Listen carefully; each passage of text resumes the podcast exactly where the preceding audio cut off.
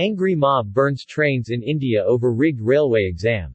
The police in eastern India were forced to resort to dispersing the crowds with tear gas and baton charges, after the rioters set the empty train coaches on fire and blocked railway traffic in protests over the allegations that an entrance exam for the government-run rail sector was being conducted unfairly.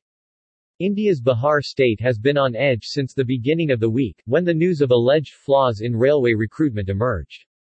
Young job applicants alleged massive irregularities in recruitment by the Massive Railways Department, one of the world's largest employers with more than 1.2 million people working for it. Protests began on a small scale on Monday but have since spread, with crowds pelting stones at train cars, blocking tracks and burning effigies of Prime Minister Narendra Modi.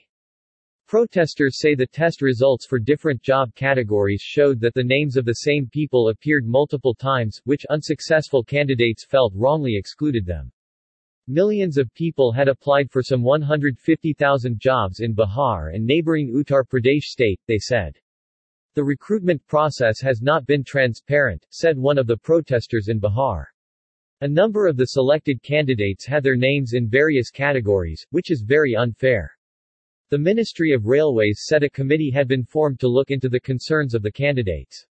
It earlier said those found involved in the vandalism and destruction of public property could be barred from appearing for railways jobs apart from other legal action. More than a dozen people have been arrested for participating in the demonstrations, which have broken out at railway stations across Bihar and neighboring Uttar Pradesh.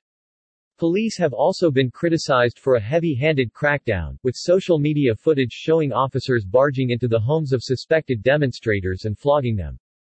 Joblessness has long been a millstone around the Indian economy's neck, with unemployment figures at their worst since the 1970s even before the COVID-19 pandemic wrought havoc on local commerce.